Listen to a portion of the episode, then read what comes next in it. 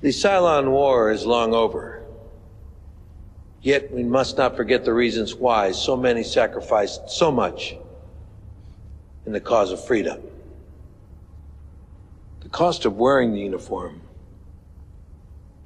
can be high, but sometimes it's too high. You know, when we fought the Cylons, we did it to save ourselves from extinction. But we never answered the question why. Why are we as a people worth saving? We still commit murder because of greed, spite, jealousy. And we still visit all of our sins upon our children. We refuse to accept the responsibility for anything that we've done. Like we did with the Cylons.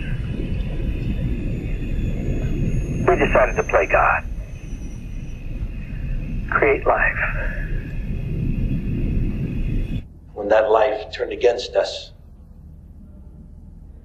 we comforted ourselves in the knowledge that it really wasn't our fault. Not really. You cannot play God, then wash your hands of the things that you've created. Sooner or later, day comes when you can't hide from the things that you've done anymore.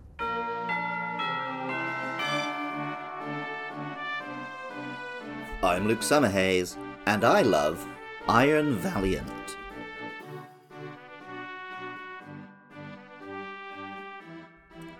Human gender is mostly a social construct. Despite this, human history is absolutely replete with attempts to put people into boxes. These are men, these are women, men do this, women do that.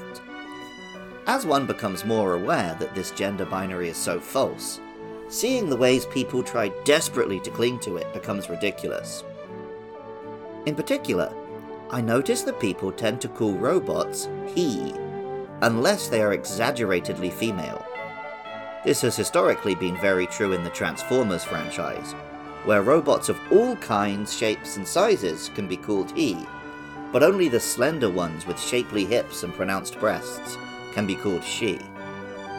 In Pokemon, some creatures have very true to life Animal Kingdom gender dimorphisms, like with Unfezant, while other Pokemon really buck against the established human gender norms. Gardevoir is visually very much like a womanly human figure in a white dress. Yet it can be male or female, and in Japanese is even named Sir Knight. This made it a little disappointing when they added a male only evolution a generation later. Iron Valiant is a fairy and fighting type Pokemon. It's a humanoid robot warrior with elements from both Gardevoir and Gallade a very Gardevoir esque headpiece, with Gallade's prominent crest.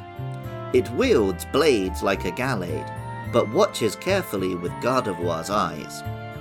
Pokemon Scarlet tells us it has some similarities to a mad scientist's invention covered in a paranormal magazine. And Pokemon Violet simply says, It's possible that this is the object listed as Iron Valiant in a certain expedition journal. Of course, we can read this magazine. Enigmas of Paldea, file number 4. Iron Valiant, an experiment gone wrong? This oddity's name is borrowed from that of an object described in the Violet Book. One theory holds that it is in fact a robot, the product of a mad scientist's efforts to create the most powerful psychic Pokemon of all. According to its few eyewitnesses, Iron Valiant appears similar to both Gardevoir and Gallade. It's also said to be cruel enough to take its brilliantly shining blade and cut down anyone confronting it without hesitation. These references to a mad scientist's invention are especially interesting when we look at Iron Valiant's sword. A similar dual ended blade was wielded by another white robot with a kill streak, the mass production model EVAs from Evangelion. Looking a little more deeply, this Pokemon only appears in Pokemon Violet, the game in which Arven must deal with an estranged father who only cares about his science project, as well as presumably having a dead mother. The Evangelion connection seems strong, making me wonder if Iron Valiant might have been a more appropriate ghost type than fairy. Like Roaring Moon, this Paradox Pokemon seems explicitly linked to a Mega Pokemon. The blade it wields is more like those of Mega Gallade than regular, and its metallic coattails could be Gardevoir's dress, but also they're more like Mega Gallade's cape. As with Roaring Moon, Iron Valiant was a competitive monster. In this case, it's a rare dual attacker, able to make use of physical attacks or special attacks equally. With Fairy and Fighting complementing each other well, it's able to hit a pretty wide range of opponents for good damage. Completing Scarlet and Violet and experiencing the story in Area Zero wasn't quite up there with finishing my first watch of Neon Genesis Evangelion, or reading the run of James Roberts' Transformers comics, but it was pretty emotional for a Pokemon campaign. Having now finished the hidden treasures of Area Zero, and with a little epilogue coming soon, it feels like a good time to touch base with Iron Valiant. Music for Loves Pokemon is composed by Jonathan Cromie.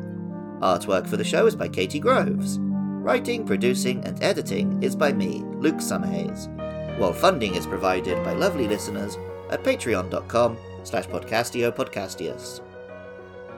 Next up are Koraidon and Miraidon, so if you have thoughts about those or any other monsters, hit me up with a DM or an email to lukelovespkmn at gmail.com. If you like this podcast, please rate and review wherever you're listening or tell a friend. I'm taking a break from streaming for now, but you can hear much more of my voice on my other podcasts about films and games. There are links in the description. And even if you don't feel like doing any of that, thank you so much just for listening. I love Iron Valiant. And remember, I love you too.